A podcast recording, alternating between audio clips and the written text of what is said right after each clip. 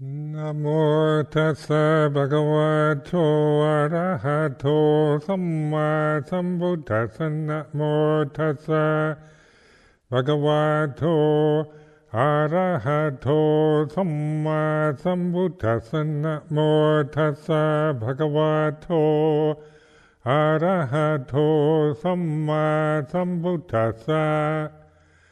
ระหะโตสัมมาสัมพุทธัสสะนะโมตัสสะภะคะวะโตอะระหะโตสัมมาสัมพุทธัสสะนะโมตัสสะภะคะวะโตอะระหะโตสัมมาสัมพุทธัสสะ Aparuta de sangamata satavara ye soravanta bamunchantu satang. So this evening, uh, observance, it's very, I'm pleased to be able to use the temple again. It's my favorite spot in the, on the whole planet, is this spot. So whether you agree or not, you're sitting in the best spot in the whole world. so what you do with it is up to you.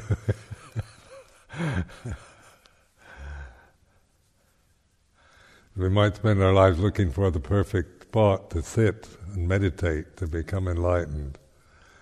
And the thinking mind can always conceive of a better, something better or worse or that, that's what thinking is. It's a function of the mind we develop, and it's all about dualism, opposites. Kama sukhalikanu yoka attakinamatanu yoka, as we chanted in the Dhammacakka Sutta. The opposites, the extremes, the good, bad, right, wrong, heaven, hell, better, good, better, best, bad, worse, worst. And that's why I keep emphasizing to, to transcend, to get beyond the thinking process. And this is this is the secret to uh, meditation. What meditation really is is it's non-verbal, non-thinking. But it's not. I mean, and some of you probably believe that if you don't think, you won't exist anymore, or you'll be a zombie or dead. But that's not the way it is. Uh, consciousness is uh, something we're all experiencing now. It's not. It's not divided. It's not mine, my consciousness, and your consciousness. But the sense of self is separate. So I have a sense of myself as being this body, this person, and you have your own sense of self as being identity with your body, with your uh, memories, personality. So that's where investigating Dhamma, we're going to the source, pure consciousness, recognizing it, because it's something that's here and now. It's not something you create or you lack. It's just you don't recognize it, and you can see the ignorance, the ignorance or avijja is is the force of habit, blind habit, conditioning of the mind with uh, grasping identities with the dualisms of the thought process. The conditioned realm is all about, you know, it's all divided into male and female, day and night, good and bad, right and wrong, big and little, fat and thin, like this. It goes on into endless comparisons, one thing against another, heaven and then hell. And so this is the only way we can get outside this dualism is by being aware of it. We're not trying to to deny it or destroy it, but recognize it. No longer be influenced, blinded, motivated by ignorance, attachment, desire, that doesn't mean we never have any desires anymore, or the conditioned realm disappears into a void. But we see it in terms of jnana dasana, insight, uh, enlightened understanding of Dhamma rather than just operating from conditioned perspectives, from views and opinions from beliefs, from principles, from any condition, any convention.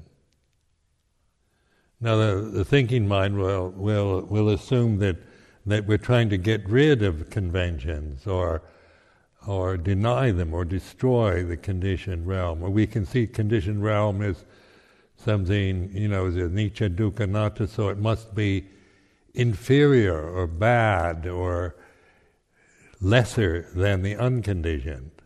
Because then we, we have the conditioned, then we have the unconditioned. If we have nibbana, then there's the samsara. And that's because they're words. Nibbana is only a word. You know, it's not ultimate truth.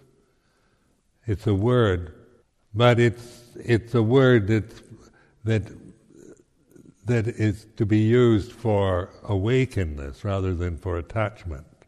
So it's learning how to use language, how to use the Dhamma language, not for forming the views and opinions about Buddhism and what's the true Dhamma and the false Dhamma. And we get into all the bigotry and divisions of, of the Buddhist world, just like any other religion.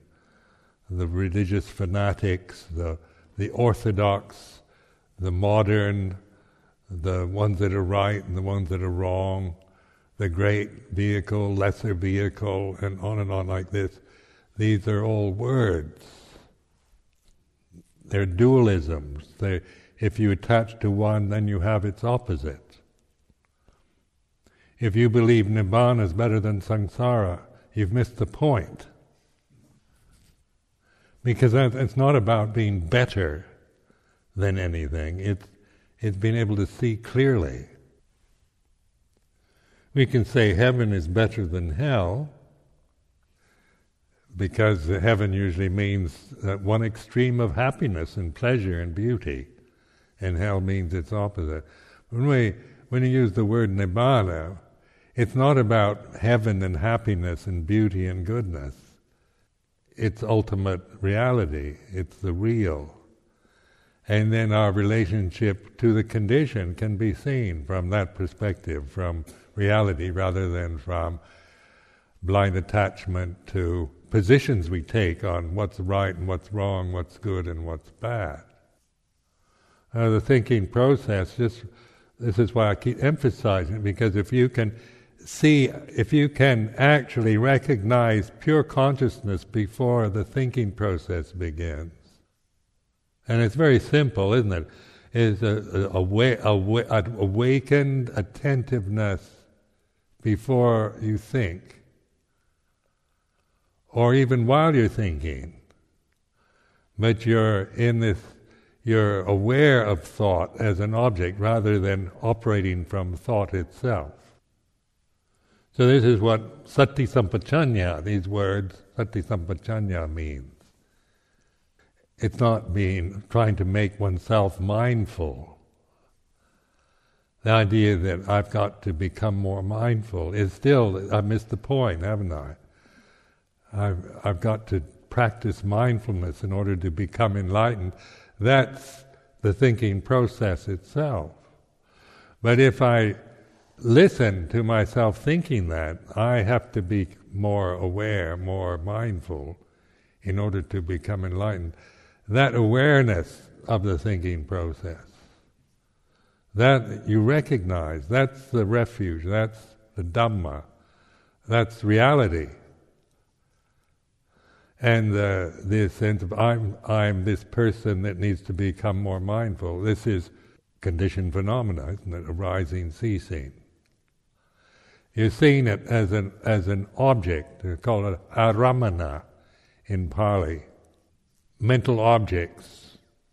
So in consciousness, you you're not conscious of consciousness, but you recognize consciousness. It's just this.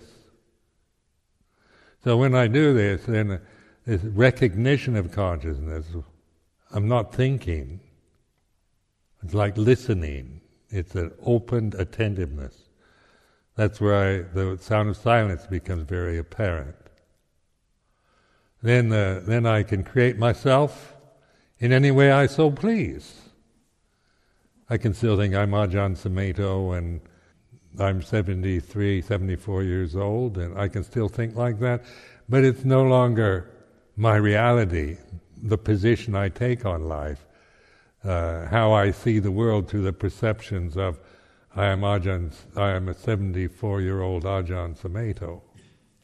Because the refuge isn't in that, isn't in in those words, those concepts, those memories, but in reality, the reality that is recognized.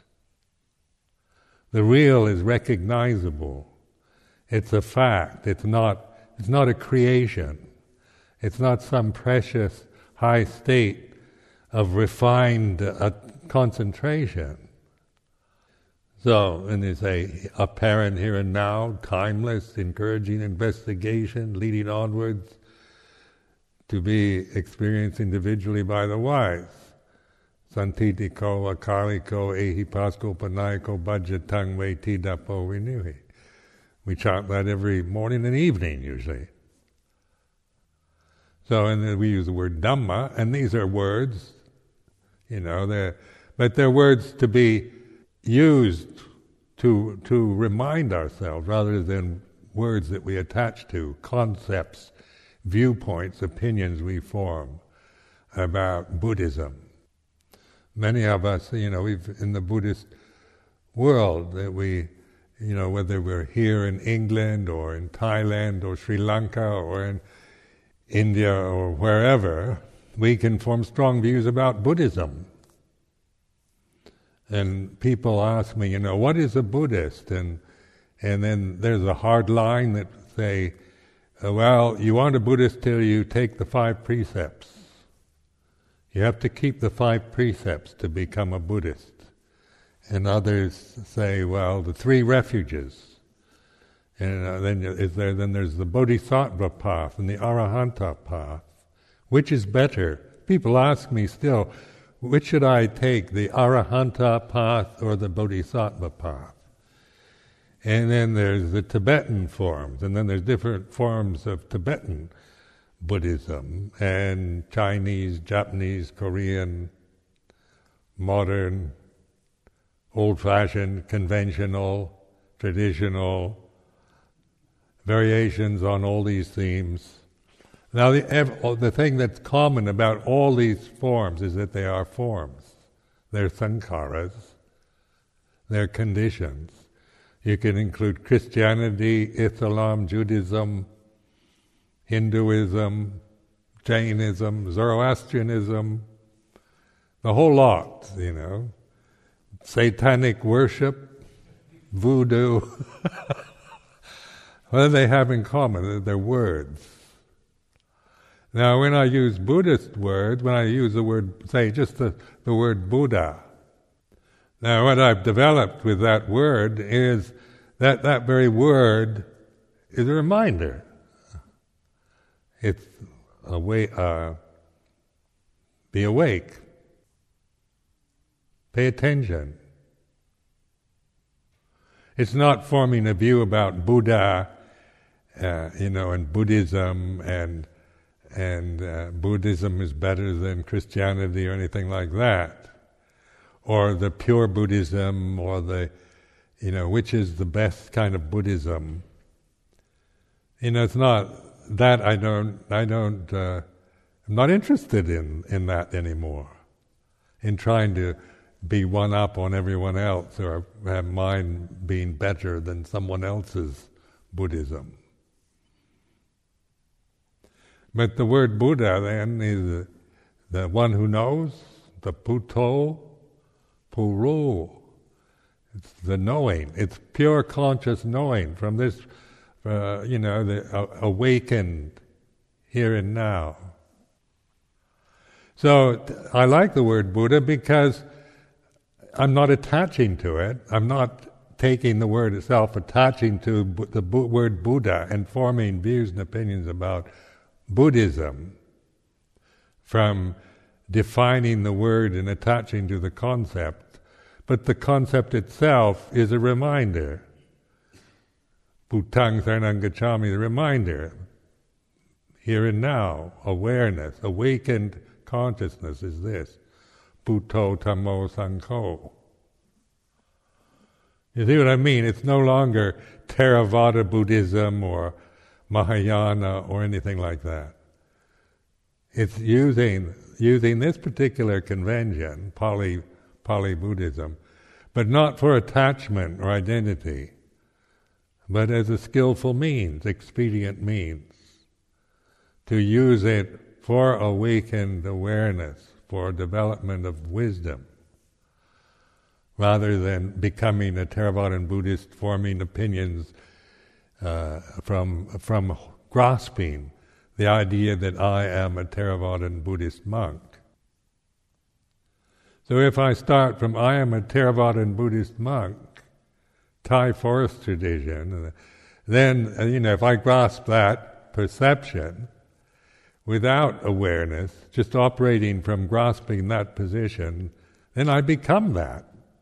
I become Ajahn Sumedho Theravadan Buddhist monk, Thai forest tradition, and all, all the things that go along with that perception the logic or the associated perceptions that go along with that one. You see what I mean? It's not if I if I'm heedless and I and I operate from a position, then I become like that. And then I see other, you know, even Theravadins who don't agree with me as uh, as uh, you know threats, as wrong, as they've got it wrong.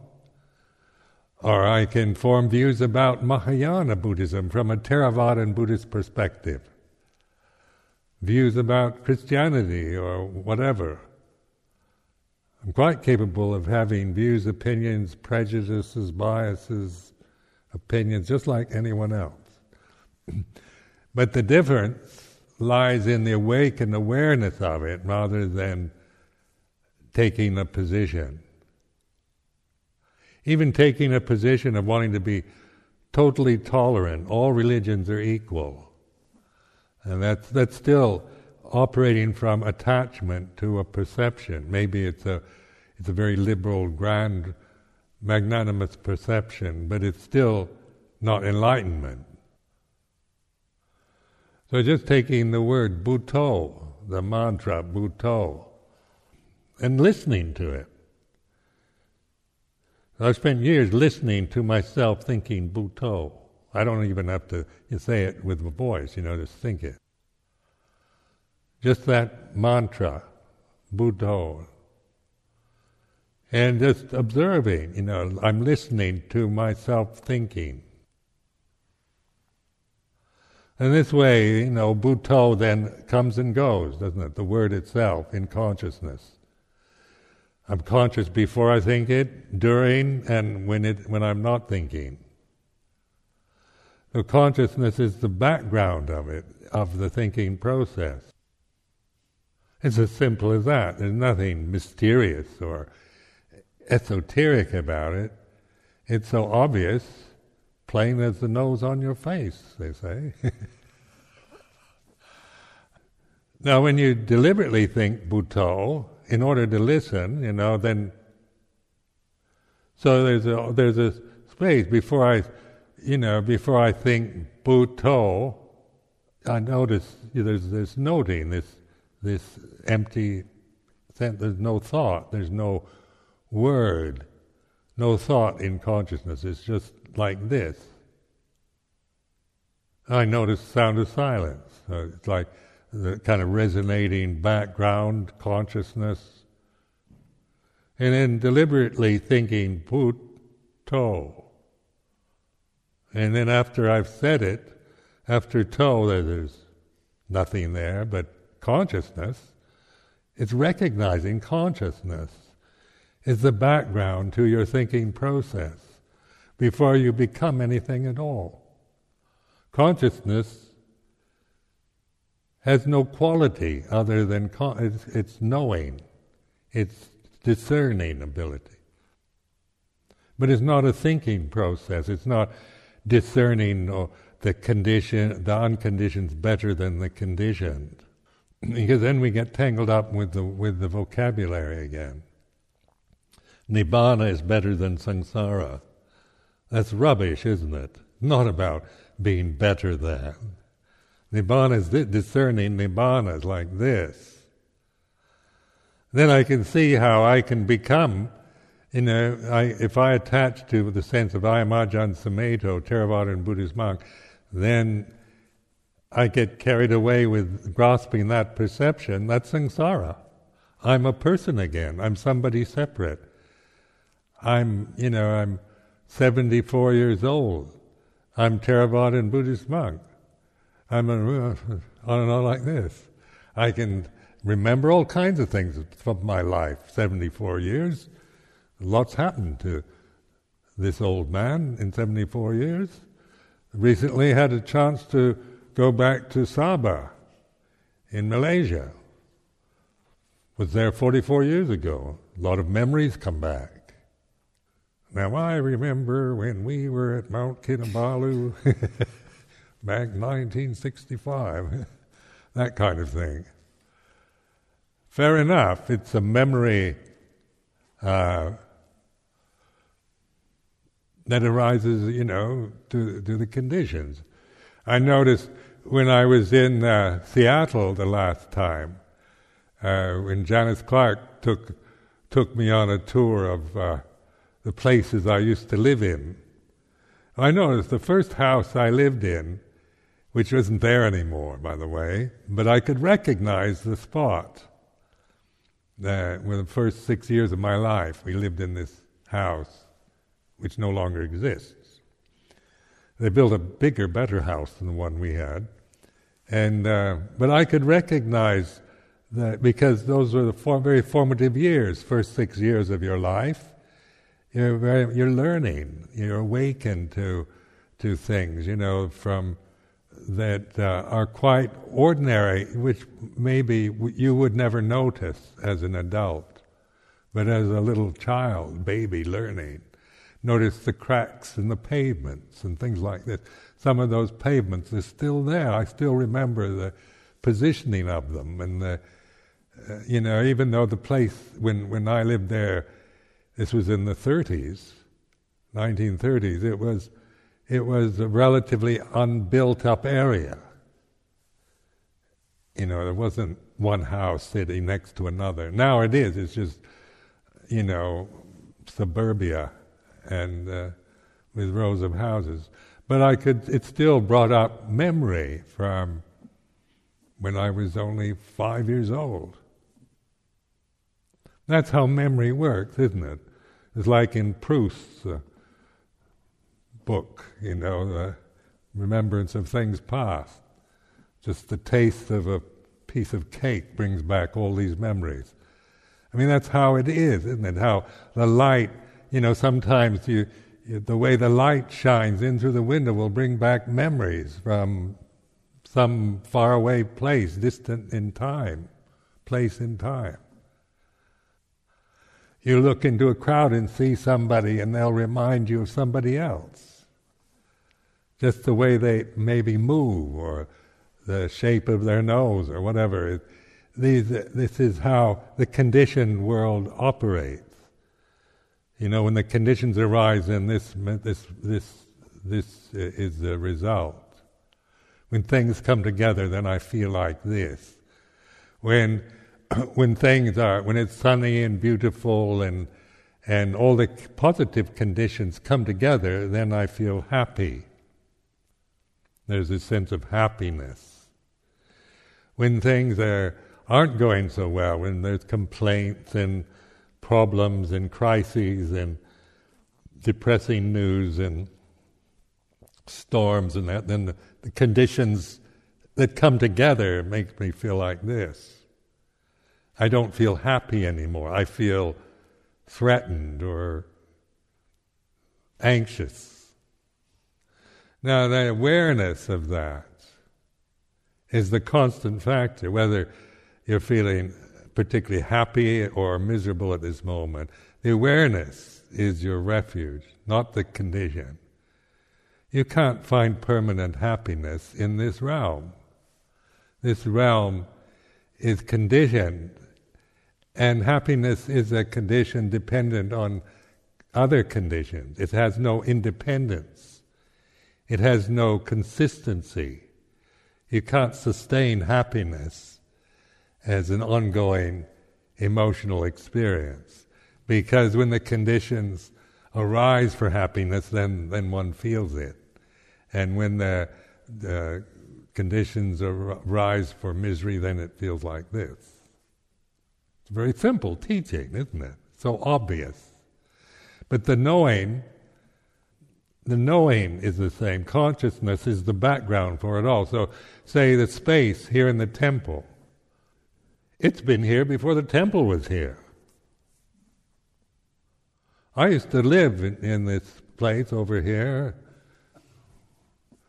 For nine years, I lived in grotty little room at the end of one of the buildings. This is right in the temple here the space, the same space, but the conditions have changed. Instead of grotty little room, we have a nice big temple now. So the grotty little room, I remember, I have a perception of it, but the space, it's the same.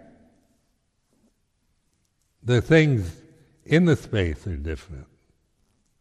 And so this is a way of investigating uh, the reality of, of consciousness. Now, this universe is a conscious universe. You know, it's it's uh, it's alive, it's conscious, it's intelligent. But then we bind ourselves to ignorance and uh, the conditioned realm. You know, so even if we're highly educated, uh, you know, reasonable, rational type human beings, even that is, is, is still being bound and deluded by conditioned phenomena. We've not awakened. We're not aware. We don't know reality. We're operating from conditioning, from the sense of me, from what I think, what I feel, what I know about the world, what I've read, the perceptions, the cultural biases, the definitions, the opinions I've acquired through cultural conditioning, through education. That's why the world is such a mess.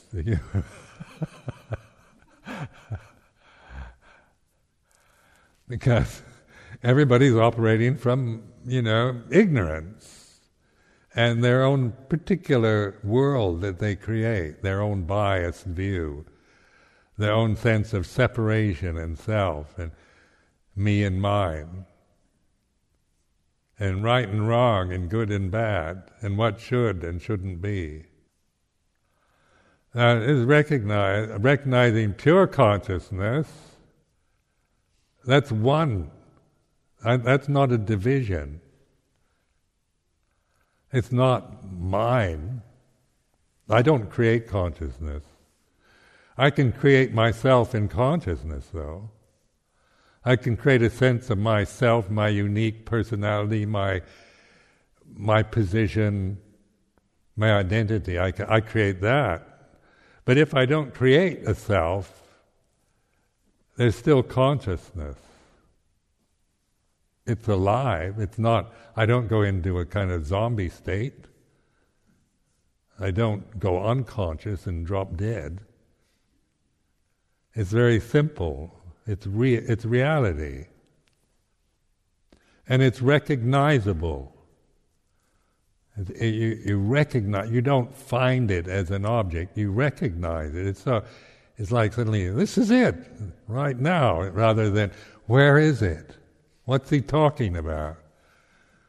And then you'll get into your, you know, views about consciousness. Is it anicca dukkha anatta, or is it? because you know, you read the books, you get ideas and views about. People say you have to, you know, consciousness is is uh, anicca dukkha. So then you cling to the idea of consciousness because we think uh, vinyan, sankhara, sanya, Vedana, Rupa is all anatta, anicca, and anatta. So then the logic is that the consciousness is impermanent as a, as a position we hold to. But the reality of this moment, the reality of awakened attention is conscious and is recognizable. So, like in the third noble truth, this thing, this is the Nirodha Satya, realizing, realizing the, the end of conditioned phenomena. Not the final end, all conditions cease and there's just an empty void, you know, forevermore. That's a, that's a concept. But in terms of this moment, the reality of now, in the Buddho, this is real, you know, there's no, there's nothing left after to, but consciousness, this is conscious. And it's receiving whatever comes into it, you know, so somebody says, oh, Ajahn Sumedho, uh, you're need, somebody, important message from Queen Elizabeth on the phone has to speak to you right away. Then I, I get up and go.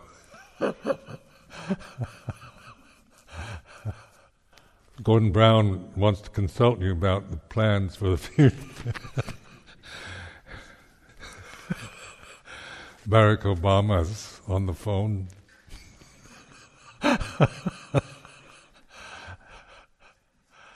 Whatever, I can still operate, but it's it's different. And if I'm just operating from the sense of I am Ajahn Sumedho all the time, so the the reality of now is is, is, is its recognition. So the third noble truth is uh, rec- realizing or recognizing this, this pure consciousness with non grasping of any condition. It's like this. And then to, to realize this, and then the bhavana, the fourth noble truth, is, is called bhavana, or developing, cultivating this this pure conscious awareness. You recognize it, it's real, it's the path, you cultivate it in your daily life. So, say over the years of monastic life, this is what I've been doing cultivating this. Or bhavana, developing, cultivating. Using the, the life that I have here or wherever I am. So I remember this. And some of you have known me for years. You've seen me, you know, the, the different crises and difficulties and personal things arise. Changes, disappointments, success, failures, different emotional reactions. But behind all that, there's been a determination to cultivate this awareness, no matter what, what happens to me or to anything. So that's uh, like fourth noble truth, sammaditthi, sammasankappo, right understanding, right attitude right intention. And it doesn't mean right as opposed to wrong. It's, I mean, this is a limitation of language. Or you can translate as perfect understanding. In the 22 indriyas, you know, you have anyat, anya danya sami dintariyang, anyintriyang anya dawintariyang. It's these last three indriya faculties. Knowing this, cultivating this, this, this knowing of, and this, this refuge in reality, the real world, or the what is ultimately real, is this: the world that everybody calls the real world is not ultimate reality; it's just conventional reality, and that's why I emphasize this, this relationship of the unconditioned to the conditioned. Atthi bhikkhave ajatang abhutang akatang asankhatang. There is the unborn, uncreated, unformed, unconditioned. Uh, this, uh, this is one of my favorite uh, quotes. And I got a letter when I got back from uh, Thailand from somebody in Shasta Abbey, a monk in Shasta Abbey in California. And uh, there they have monks are both male and female. This uh, this one's name is Serena. It sounds female.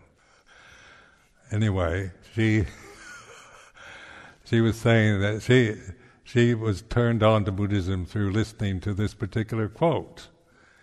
There is the unborn, uncreated, unformed, unconditioned. And because there is the unborn, uncreated, unformed, unconditioned, there is escape from the born, the created, the formed, the conditioned. Well, what is that? How does that affect you? Does that do anything to you, or? but as a reflection, you know, something something, uh, sometimes it will suddenly resonate. Something in, uh, you know, in the Buddhist formulas, something kind of reaches you in a way that isn't just intellectualizing or defining in terms. Now, this particular teaching reached me years ago when I was a Samanera. There is the unborn, uncreated, unformed, unconditioned. Therefore, there is the escape from the born that created the form, the condition. There's a way out of this realm, a way out of samsara. We aren't just hopelessly trapped in this vortex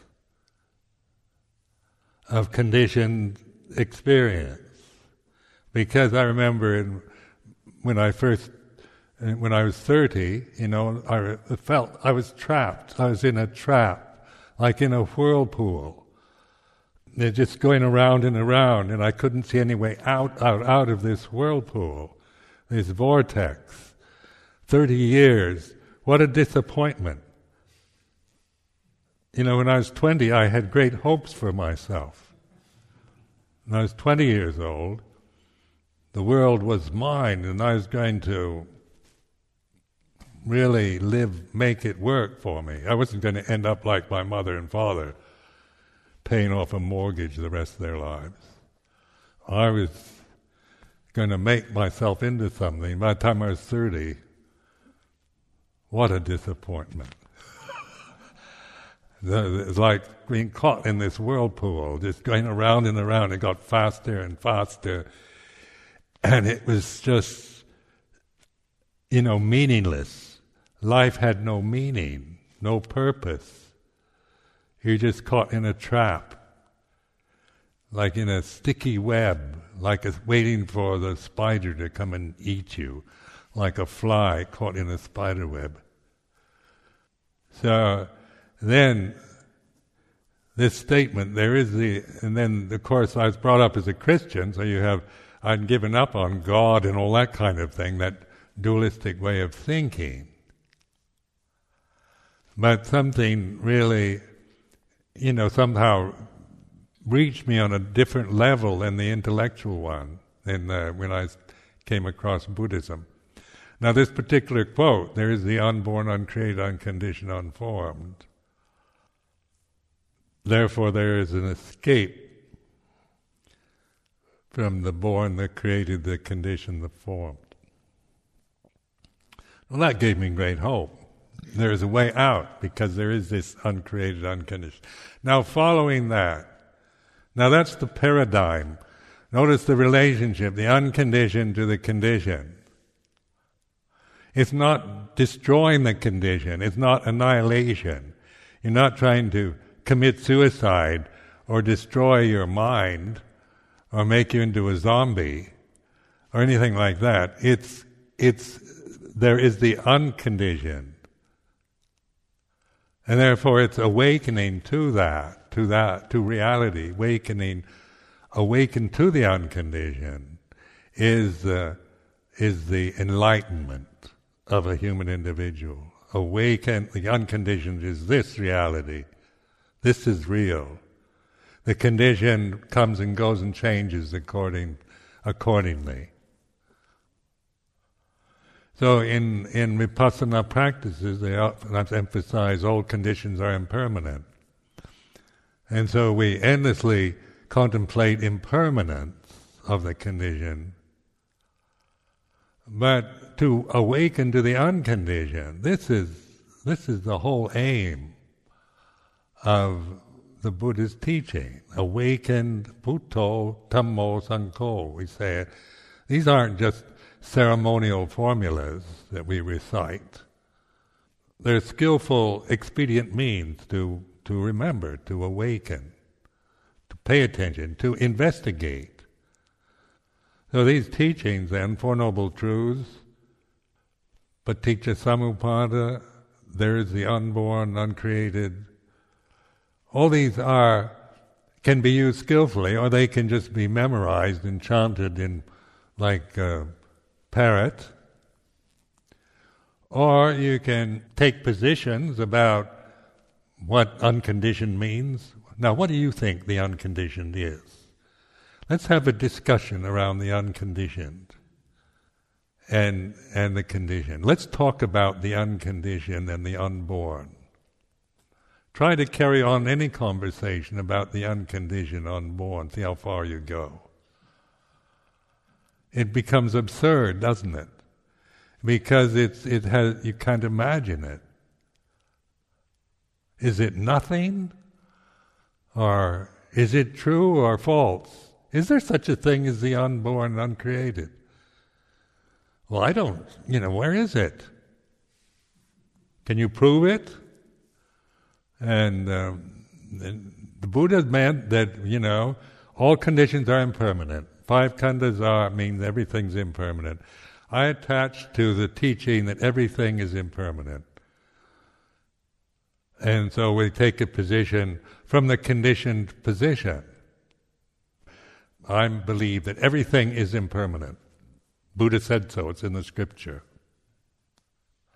Now that is still operating from the conditioned, isn't it?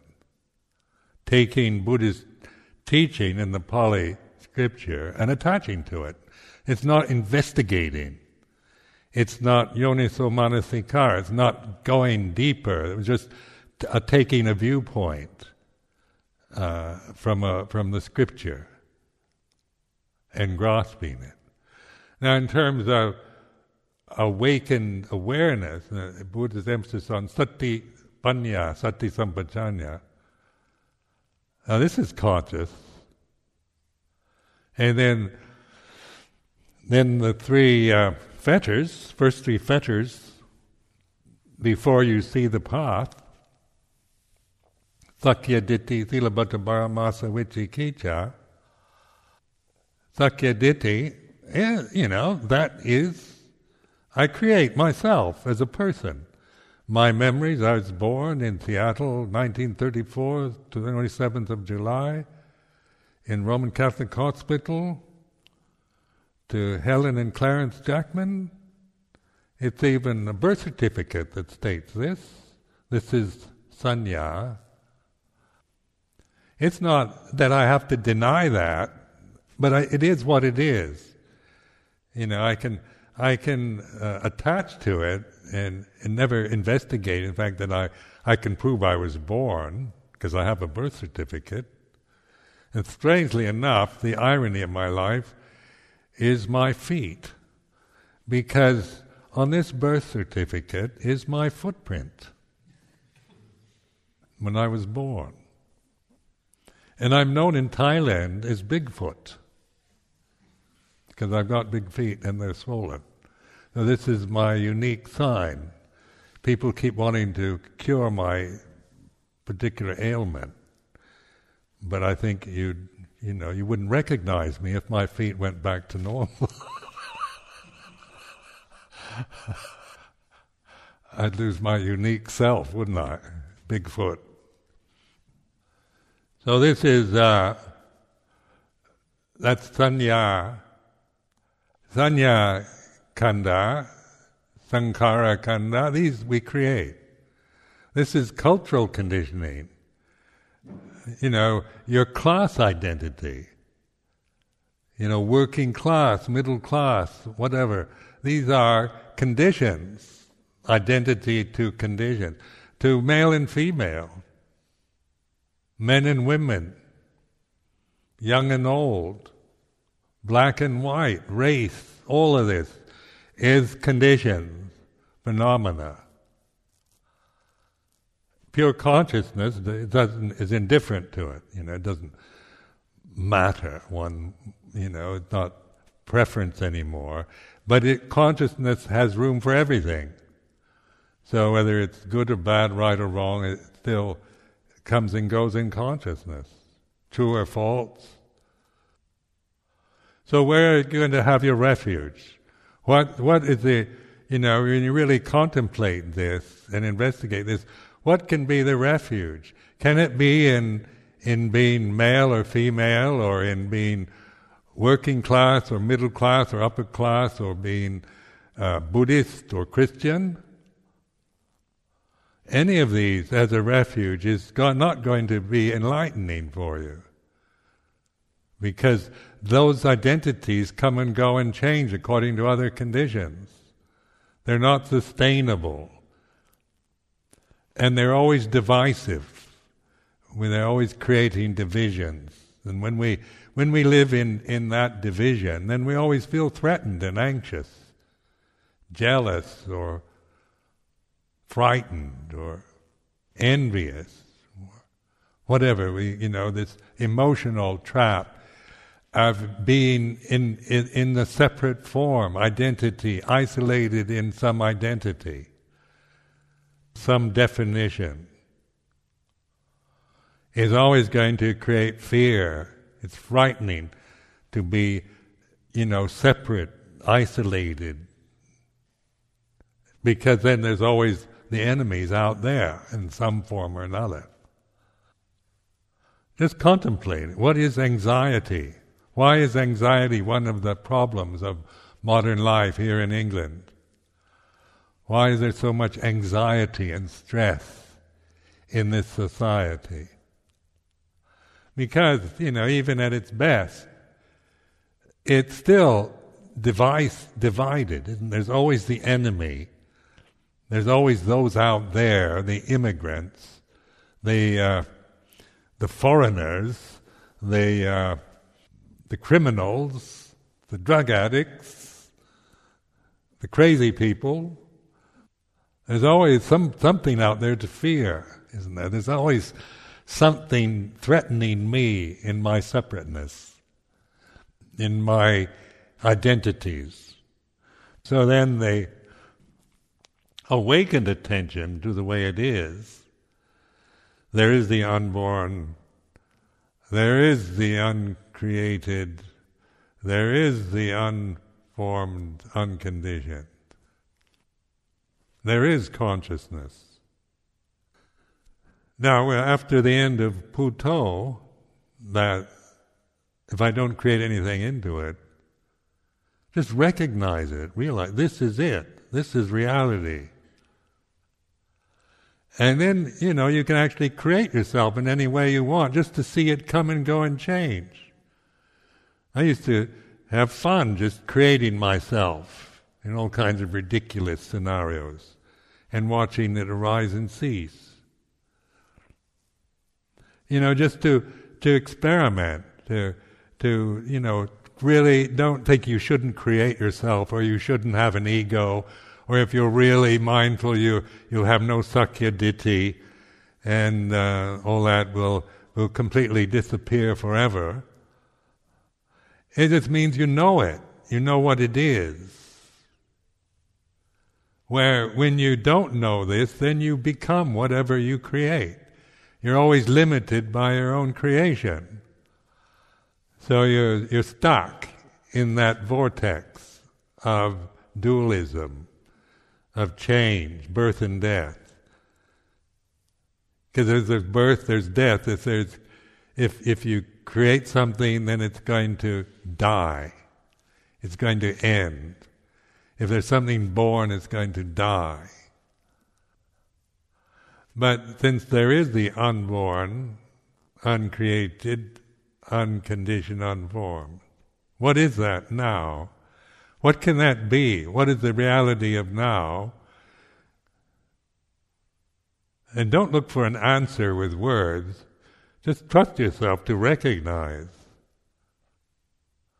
This is reality. This is, this is, I'm not imagining this. This has no image, no form. It's not dependent on sitting here in this particular ideal spot, this Buddhist temple, Amaravati Buddhist temple. I can do it anywhere. Did it in Sabah, Thailand, Portugal, wherever. In London, even.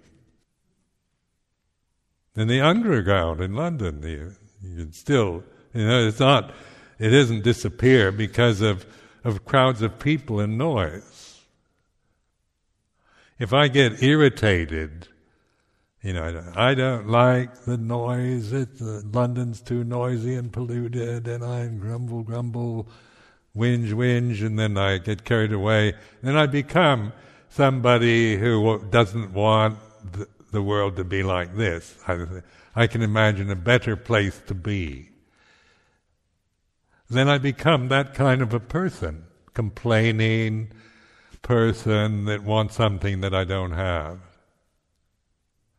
But if I take refuge in Buddha Dhamma Sangha, Buddha, it doesn't matter where I where the physical body happens to be.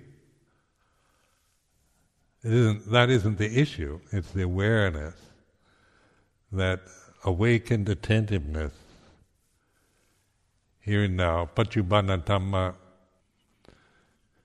So this uh, winter's retreat, this is an encouragement uh, to, uh, to to really use this time. This is a wonderful opportunity we have here at Amaravati during the three months to just investigate this till you really see it. You have to keep working at it. You know, just keep penetrating, no matter how you're feeling, whether you're sick or healthy or or happy or miserable or whatever.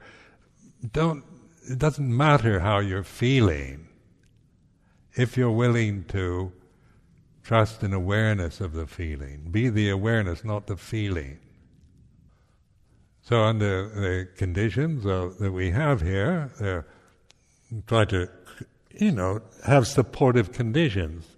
But supportive conditions can also, if we get dependent on supportive conditions, we've lost it. So sometimes we learn best when the conditions aren't supportive.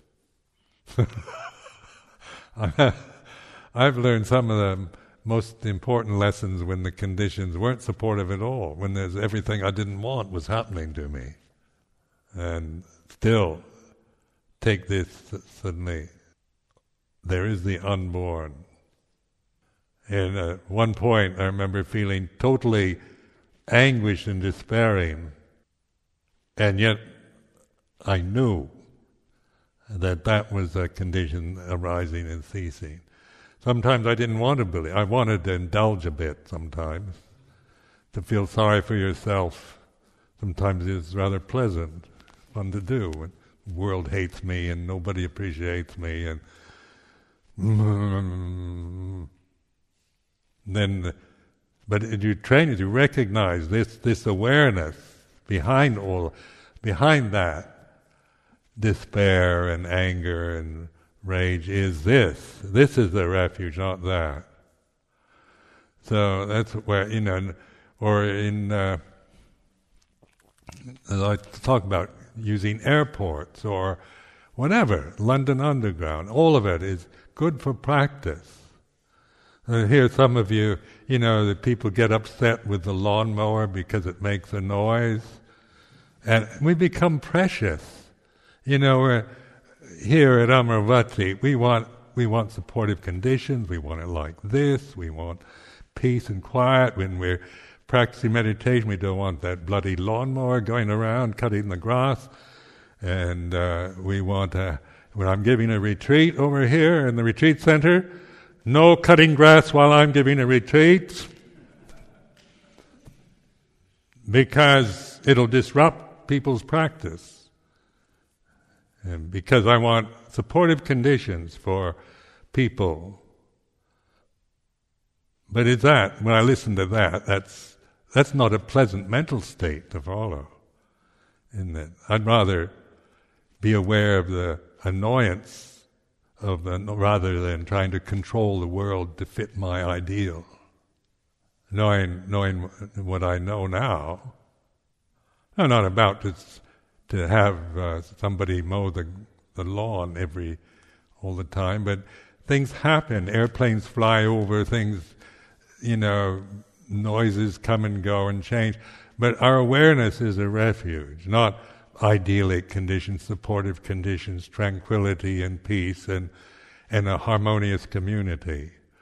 When the community is totally out of harmony, it's still good practice. Because we have to, because we don't want that. We want peace and harmony, tranquility. And then when we do have those conditions, then when, when the opposite happens, we get angry and upset, disillusioned. So this is this is a you know this is a sign of attachment to the conditioned realm. When I don't, when the world isn't what I want it to be, then I'm very upset, despairing, angry. But whatever way the world goes, and it goes according to its karma, it's not up to me to control it. Then my relationship to the world is knowing it, not controlling it. Knowing the world is the world. When I use this word, the world, it's a Pali word loka. It's what we create out of ignorance. Each one of us lives in our own world, don't we? You know how how I experience life as a person, and that is different. It's not going to be exactly the same as you. So the world is a different world. My world against your world. But consciousness is one. This is where the world's no longer the issue. We're not trying to, I'm not trying to make you conform to my world, but, but to awaken to the deathless, the reality, unborn, uncreated. Because then the problems resolve themselves. We have, there is escape from the born, the create, the condition, the form. So I offer this for your reflection.